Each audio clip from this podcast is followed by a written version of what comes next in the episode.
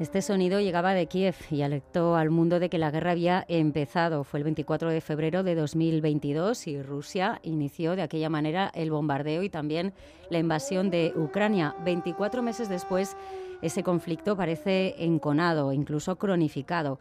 Eh, seguro que lo recuerdan, lo vimos de una manera casi televisada. Hubo programas especiales también aquí en esta casa siguiendo el trayecto de miles de ucranianos, en su mayoría mujeres mayores y niños, que con esas primeras bombas salieron del país y llegaron incluso también hasta aquí. Recordarán también unas oleadas de solidaridad que no hemos visto en otros conflictos. Euskal Herria eh, acogió a miles de refugiados, de refugiadas. Eh, algunos siguen aquí, pero la mayoría nos cuentan que han regresado a Ucrania. Esta mañana nos hemos acercado a la sede de la Asociación Euskadi Ucrania, la que tiene en Donostia, y allí está nuestra compañera Laida Basurto. Laida, ¿qué tal?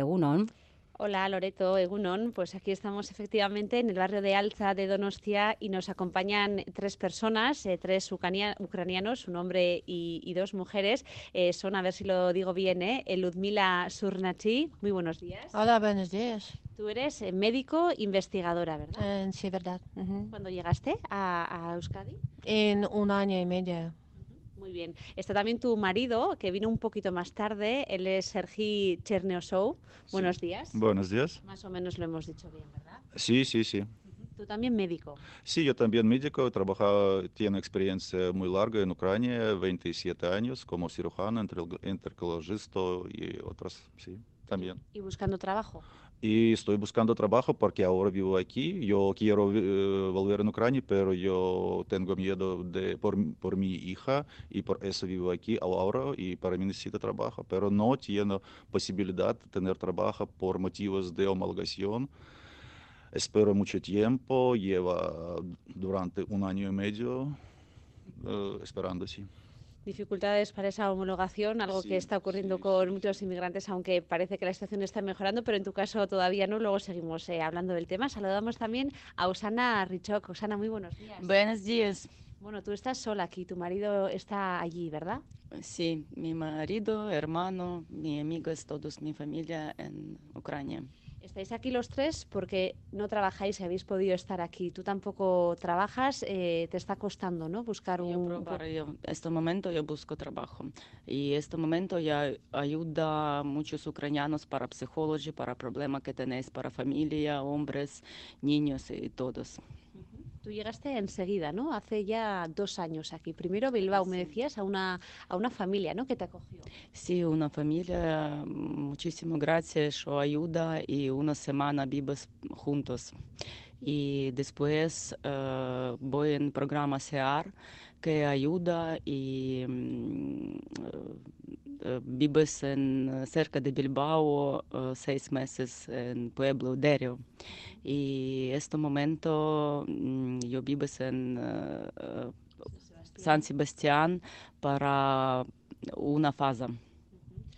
Eh, Loreto, están aquí en San Sebastián ahora mismo los tres eh, y en tu caso me decías, has pasado por Bilbao, ahora estás en San Sebastián acogiéndote a distintas ayudas de CEAR, también la Cruz Roja te ha ayudado, pero el tiempo va pasando. ¿eh? él nos comentaba, Sergi, cómo bueno, está buscando trabajo como, médico, de momento no lo ha encontrado y en tu caso las ayudas también muy pronto ya van a terminar, ¿no?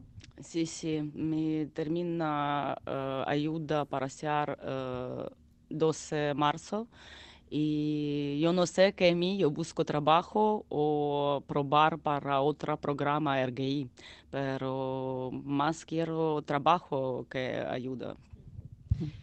Sergio, tú lo mismo, ¿no? Estáis buscando trabajo porque ahora, hasta ahora, bueno, os habéis apañado con, con los recursos que teníais propios, con lo ahorrado. Eh, me decía tu mujer también, me decías, eh, Lidmila, eh, que tú incluso has trabajado en el CIC Biomagune seis meses al principio, ¿verdad? Sí, sí, es muy interesante trabajo, es muy interesante científico center, pero es contrato sí, terminada. En uh, nueva contrato imposible porque es mi cualificación es muy alta y yo mm, tengo en CV, es para tecnólogo en laboratorio, and, pero it's no no tengo resultados. Ujú. Fíjate, tener demasiada eh, Cualificación, ¿verdad? Que formación, es- cualificación, sí, a veces que en se convierte en problema. circunstancias- Ujú. Sí, sí, sí, ese es problema. Eh, nosotros, yo quiero decir que nuestra familia eh, quiere decir gracias a españoles y eh, la gente que vive en el País Vasco y gobierno vasco también, pero no queremos eh, tener ayuda, queremos Claro. trabajar si vivimos, si vivimos aquí, porque y yo y mi mujer tenían mucha, muchísimas experiencias en diferentes partes de medicina y de ciencia también. Tenéis una hija de 14 años, ¿verdad? Sí. Eh, y por eso no queréis volver ahora mismo a Ucrania, ¿no? Sí, Porque eh, sí, no volvemos ahora en Ucrania solo por motivos de salud de nuestra hija, solo por eso. Porque si no tuviera, puede ser hija, vol- vol- vamos a volver a Ucrania porque no- nos, nos gusta nuestro país, pero ahora vivimos aquí por motivos de salud de nuestra hija y queremos, y queremos trabajar por eso. Ujú. Em, tengo entendido, em, Laida, Sergei, que Sergei tiene que volver cada tres meses a Ucrania. Eh, ¿Eso mm, lo ha podido hacer desde el inicio de la guerra? Eh, ¿Cómo es ese viaje y qué ve allí, Sergei? Eh, viaje es muy duro. Eh, Mm. Antes de la guerra tú podría, tú podría, eh, puede ser, eh, hacer ese viaje durante cuatro horas. Sí. Ah, ahora necesita dos o tres días para hacer ese viaje. Viaje para, para, para hombre puede ser, no, pero para mujer para niños es muy duro en autobús porque no hay aviones, no hay trenes rápidos en Ucrania por motivos de la guerra. Ese es viaje muy duro, sí. Eh, tú, adelante. Sí, no quería preguntarle que cuando va allí, ¿qué ve? ¿Qué Ucrania Ah, encuentra? ¿Cu- ¿Cuándo? Cuando, cuando vas a Ucrania. Cuando vas a Kiev, ¿qué, qué, qué es lo que ves? ¿Cómo están ahora viviendo allí tus, tus amigos, tus familiares que están allí? ¿Cuál es Eh, la sí, situación? la última vez que yo, eh, que yo he estado en Ucrania, cerca de mi casa, um, tre- 300 metros, ¿cómo se llama? No se llama esa palabra. Pum. Explosión. Explosión, bomba. una, una, una bomba Ujú. y eh, esa bomba desconstruye una, una grande edificio de nuevos, nue- nueve pisos cerca de mi casa. Por eso toda, toda gente que vive en Kiev también tienen miedo, eh, pero trabajan y viven aquí sí, con, sus, con sus familias. Sí. Ujú. Vamos a preguntarle a Oksana Sí, también. ¿eh? sí. Eh, tú no has vuelto en estos dos años eh, a Ucrania, pero está allí tu marido. ¿Dónde está exactamente y, y cuál es la situación que vive? Eh, situación no muy bien eh, porque no tenéis eh, mucho trabajo o cuando tenéis trabajo pago muy mal de Ucrania esta situación. Eh, muchos hombres que no en guerra en este momento muy nerviosa, eh, no sé qué hace. Vamos en guerra o mm, ayuda para familia, para niños, para todos. Uh, mi amigos uh, muy nerviosa, un chico de Ucrania tenéis problema para organismo y no tenéis cita para guerra, pero mm, cuando voy en coche, um, no policía especial, uh, personas de tarjeta para guerra, dice, um, ухильник, ухильник. Obligan, obligan. obligan, pero es tu primera vez cuando tenéis eh, ticket para guerra. Muy complicado. Ujú. Eh, lleváis dos años aquí, no sé si esperabais que la guerra fuera a durar tanto. No, yo no, no, es- no espero que la guerra fuera tanto, pero tenemos que tenemos. Sí. Ujú, Eso es lo que hay. Estamos escuchando el caso de Luzmila, de Sergei, de Oksana, pero eh, decíamos que hay muchos ucranianos, ucranianas que vinieron a Euskadi, eh, pero regresaron a Ucrania. Es el caso de Tania Yakovenko, que ha vuelto allí y desde Ucrania nos atiende. Tania, ¿qué tal? Buenos días. Buenos días. eh, bien, pero no hay muy bien porque tenemos la guerra aquí en Ucrania. Para primer lugar, eh, quería dar las gracias a España y al País Vasco por toda su ayuda a Ucrania, porque para nosotros, para ucranianos, eh, eso es muy importante. eh, eh, que nosotros comprendan que el mundo civilizado nos apoya y nos ayuda eh, para, para la paz, eh, para hacer este lo antes posible. Mm. ¿Dónde vives, Tania? Eh, yo vivo en eh, Cherkasy, esa es la ciudad en Ucrania central y eso es poco a poco, no tenemos misiles eh, eh, cada día o- y eso es eh, poco a poco, pero tenemos eh, los señales, los alarmas, eh, eh, alarma de aire y eso es una pena porque niños eh, necesitan ir al eh, refugio mm, abajo. eh, también cuando ella- eh, ellos, por, por ejemplo, po- podrían dormir en guardería y en este momento hay alarma de aire y ellos, eh, toda la guardería tenía ir al eh, eh, refugio abajo. Y eso es una pena porque nosotros vivimos ahora y todo el mundo civilizado y nosotros no entendemos por qué y eso es una pena. Mm. Eh, ¿Hay alimentos? ¿Tenéis alimentos, Tania?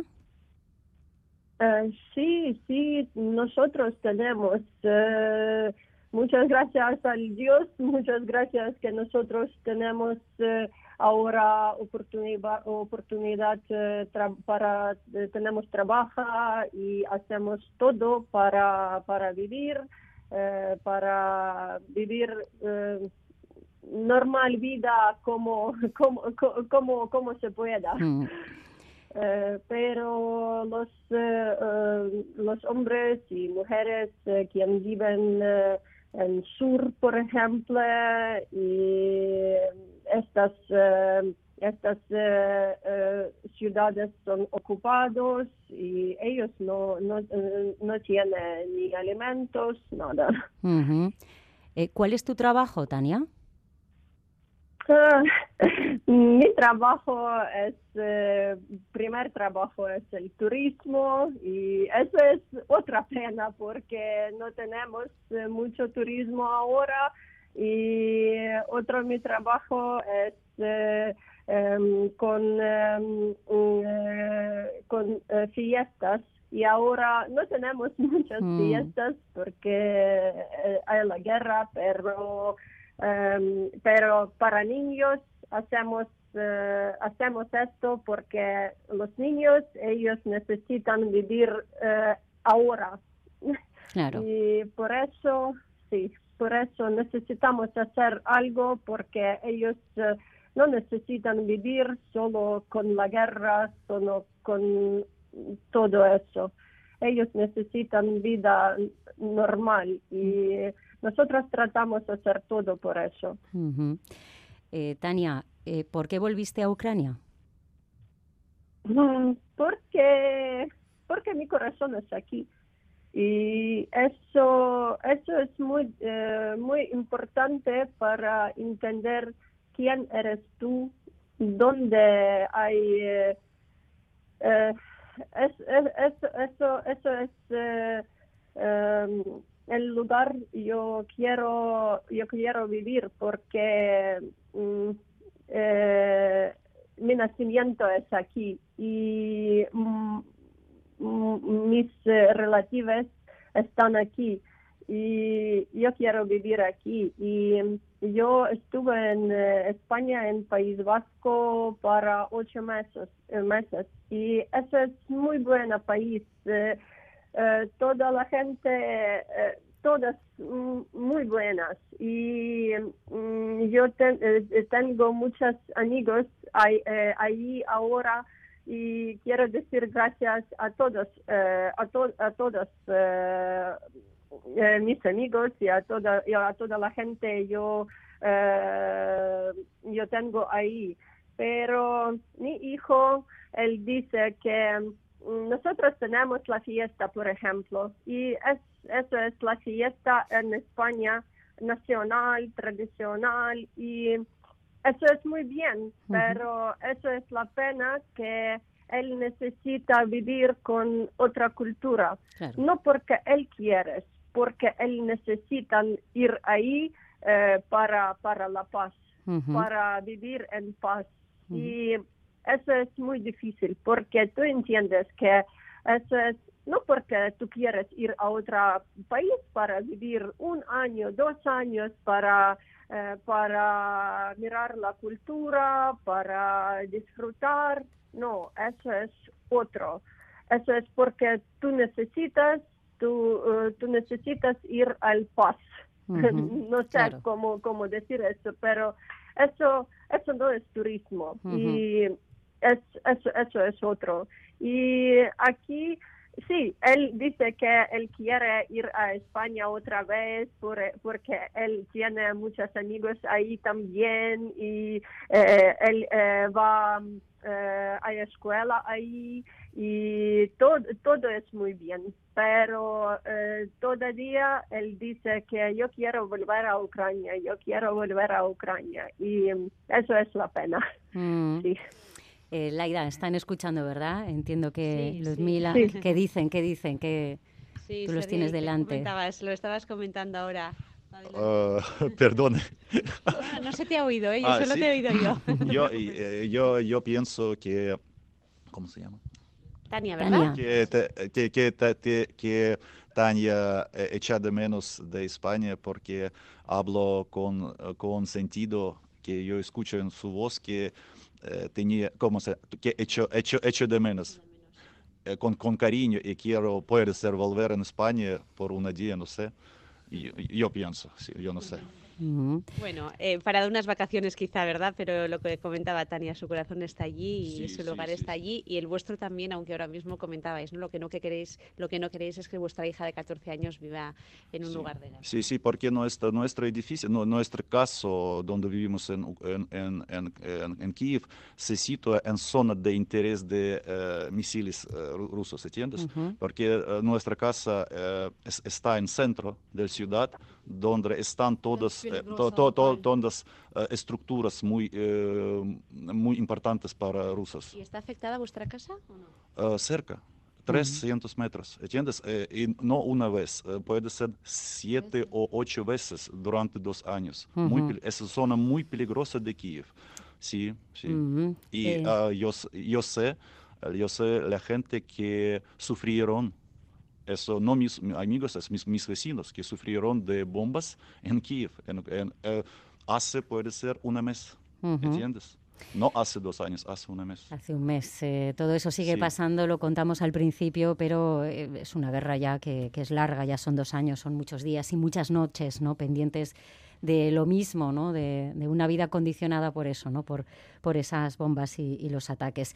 Eh, Laida, les vamos a dar las gracias a nuestros invitados que nos hayan recibido en esa sede, eh, que sigue trabajando por lo que vemos. Las gracias a Ludmila, a Sergej, eh, a Usana, eh, gracias a los tres. Gracias. Un abrazo Gracias, fuerte. Sergei. Gracias. Muchas gracias. Y un abrazo también a Tania Yakovenko, que nos atiende ahora mismo de- desde Cherkasy. Ella estuvo en Donostia y bueno, pues a- eh, volvió a Ucrania por todas las razones eh, comprensibles que, que ha explicado. Eh, Tania, un abrazo enorme también desde aquí. Muchas gracias. Agur. 10 y 26 minutos. La verdad es que otra de las conclusiones también, que no lo he dicho, pero es que cómo han aprendido castellano. Impresionante. En poco tiempo eh, son capaces de mantener una conversación, de, bueno, pues de, de mantener una entrevista, que no es una conversación, una entrevista. Bueno, em, Putin hemos escuchado inició esta guerra asegurando que lo hacía para defender los intereses de los vecinos separatistas de la zona ucraniana del Donbass y del Donetsk. Lo llamó Operación Militar Especial, Olga. Sí, sí, con la que desmilitarizar y desnazificar, dijo Ucrania. Este sábado 24 se van a cumplir dos años de esta invasión, un aniversario que llega con una de las victorias más importantes de Rusia en los últimos meses, forzar la retirada de las tropas ucranianas de Abdinka, un punto importante estratégico, el principal bastión en disputa del Donbass. Pero no es la primera vez que Ucrania retrocede. Rusia también lo ha hecho en otros puntos de la franja de 1.700 kilómetros que concentra la guerra. En estos dos años, el Kremlin ha sufrido y mucho en el Mar Negro, perdiendo buques y el control de oleoductos y estructuras claves ante la defensa ucraniana. Pero el ejército ruso repone tropas y armamento mucho más rápido que Ucrania, que es dependiente de la ayuda exterior, la que le llega de la Unión Europea, pero sobre todo de Estados Unidos, a la espera de que Washington desbloquee el nuevo paquete de armamento. Las informaciones que llegan de Ucrania estos días hablan de soldados ucranianos racionando las balas, porque ya escasean. Volodymyr Zelensky sigue pidiendo ayuda a la comunidad internacional ante una agresión contraria a derecho internacional. Estos días, Putin aplaude el hito de Abdinka e insiste en que no va a parar la guerra. En el camino, la ONU calcula más de 10.000 muertos civiles, la mayoría ucranianos e incluidos 560 menores. Kiev, por su parte, cifra en 300.000 los soldados muertos en estos dos años de conflicto y ACNUR habla de unos 6 millones y medio de desplazados a día de hoy. La inmensa mayoría están ahora en Europa. Rusia, por su parte, cela sus bajas, pero los informes británicos hablan de entre 220.000 y 280.000 efectivos rusos muertos en combate.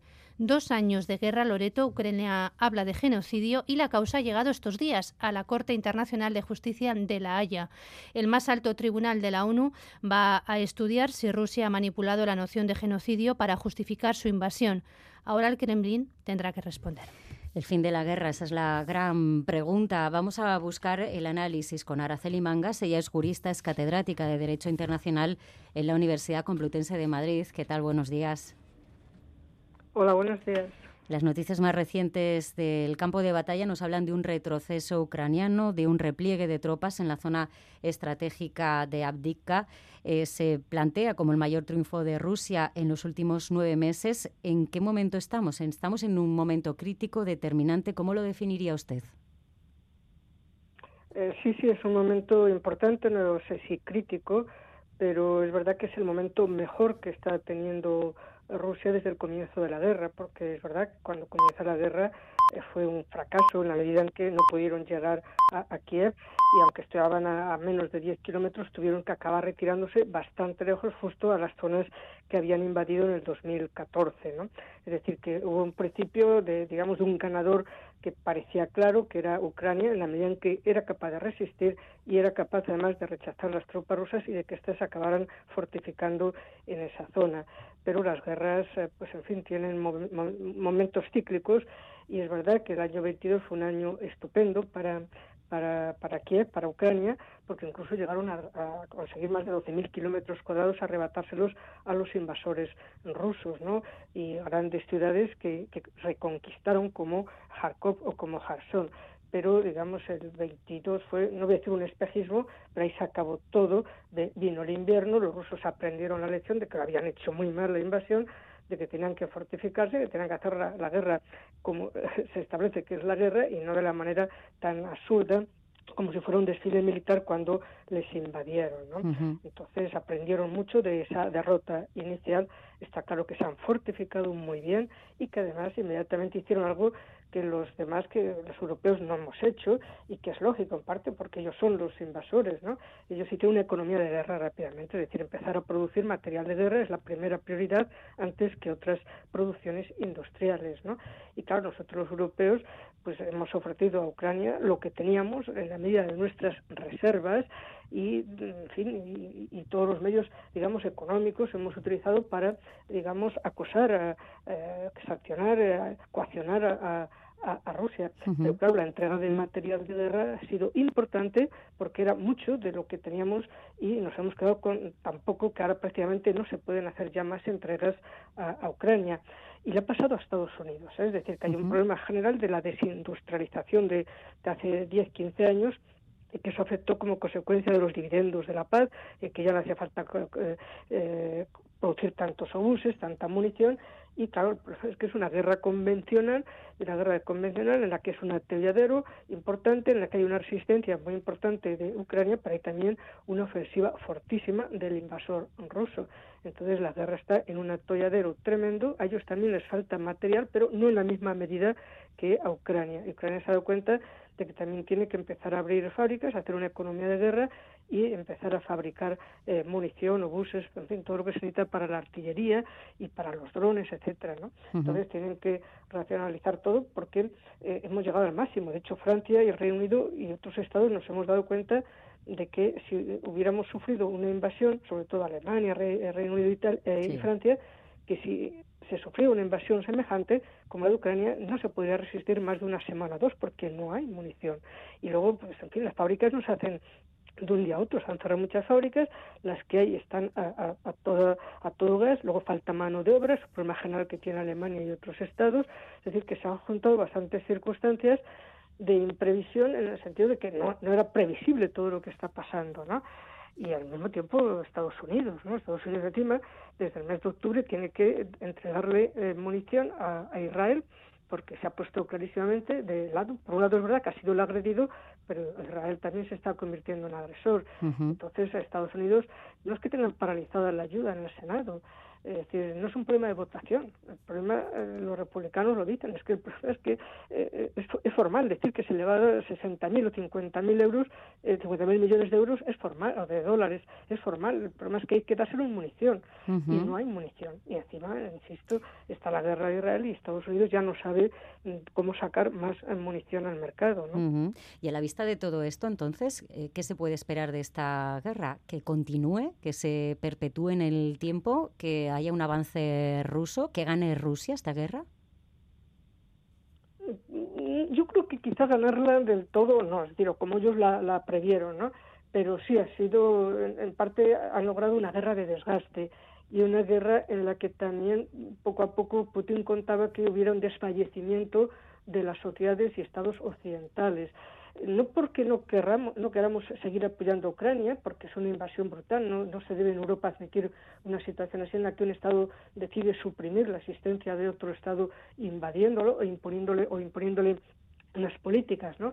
Pero el problema es que no se puede decir, tenemos un problema material gravísimo, gravísimo, entonces no hay más material para entregar. es verdad que ahora Alemania, Reino Unido y Francia eh, empiezan, no voy a decir una economía de guerra, pero efectivamente van a potenciar muchísimo la producción de material de guerra eh, para entregárselo a Ucrania, pero también por si eh, Rusia sigue avanzando en otras zonas, ¿no? Es decir, por propia seguridad de los alemanes, franceses y británicos. Que está reconocido en el Parlamento francés, en el Senado, en el Parlamento británico, en misma Alemania dijeron que una, invasión como la que sufrió Ucrania, ellos no hubieran aguantado apenas unas semanas. La resistencia tan valiente, tan heroica, tan comprometida de los ucranianos, que estaban mentalizados y que, bueno, pues lo han hecho francamente muy bien. Y si no han podido hacer las contraofensivas, sobre todo la del año 23, no ha tenido éxito, es porque no ha llegado material suficiente y también porque, insisto, los rusos han mejorado muchísimo su ofensiva. Ha sido extraordinaria la fortificación, han llevado a cabo acciones brutales, como cuando eh, la presa, eh, una presa enorme, pues, pues fue bombardeada, no se sabe muy bien, o minada, y inundó y entonces frenó la contraofensiva ucraniana, ¿no? Entonces, digamos, ahora las, digamos que ahora es Rusia la que va ganando la guerra y Ucrania no digo que esté perdiendo, pero pero bueno, está ahora en una situación muy distinta, ¿no? Entonces, una guerra en la que se han metido un atolladero y donde no es fácil porque seguramente no lo va a poder ganar Rusia, pero mm, tampoco se puede decir que lo vaya a ganar Ucrania, es decir, que está en mejores condiciones y ninguno de los dos se atreve a perder en función de los objetivos iniciales. Ucrania expulsar al invasor, Rusia hacerse con todo el control político y militar de, Ucrania. Es decir, en ese aspecto no va a haber una victoria seguramente de, Rusia, pero sí al menos el propósito de quitarle un 20-25% del territorio y está en condiciones muy buenas de negociar. Mire, Zelensky propuso un, un, plan de paz en el año 22, cuando estaba, digamos, en la cresta de la ola. Ahora es Rusia, hace unas semanas, la que ha dicho que sí, que estaría dispuesta a sentarse en la mesa de negociaciones. Eso es tradicional. El que va en mejor situación es el que está en mejor condición de ir a una mesa de negociación porque tiene más posibilidades de mantener, por lo menos, el territorio que tiene conquistado y bueno pues empezar a hablar ya de una de, un con realismo de las circunstancias. Es verdad que Ucrania y su población sobre todo se sabe que su población no quiere bajo ningún concepto eh, negociar en el sentido de perder el territorio que han conquistado los rusos es decir que tratan de, resistir más es, es, loable pero es verdad que al conjunto de Occidente, pues eso nos eh, hace, nos perjudica extraordinariamente de cara, digamos, a, nuestra reputación en el mundo y también porque, eh, en fin, es muy difícil mantener con los problemas que ha habido después del COVID, eh, sobre todo con, digamos, toda la globalización que se ha ido rebajando y la dependencia de cadenas de suministros, eh, toda la, digamos, la mala reputación que tenemos en África, en América, el llamado sur global, pues en fin, toda esta situación de guerra no nos favorece porque esta es una guerra en el fondo, no se olvide que si empezó la guerra es porque China la autorizó. Es decir, que es un problema de rivalidad entre Estados Unidos y China y entonces es un pulso tremendo en el que cientos de miles de personas ya han fallecido como consecuencia de, ese pulso y naturalmente de la agresión rusa. Pero, insisto, China le dio luz verde a Rusia para empezar la agresión. Es para ellos era un pulso importante y de luego lo están ganando políticamente, está claro. ¿eh? Pues nos quedamos con esa reflexión, también con las anteriores que aportaba acerca de el punto en el que nos encontramos cuando se van a cumplir justo ya este sábado esos dos años de la invasión de Ucrania. Araceli Mangas, jurista, catedrática de Derecho Internacional en la Universidad Complutense de Madrid, gracias por ese análisis aquí en Boulevard, en Radio Euskadi. Buenos días. Gracias, Radio Euskadi. Muchas gracias.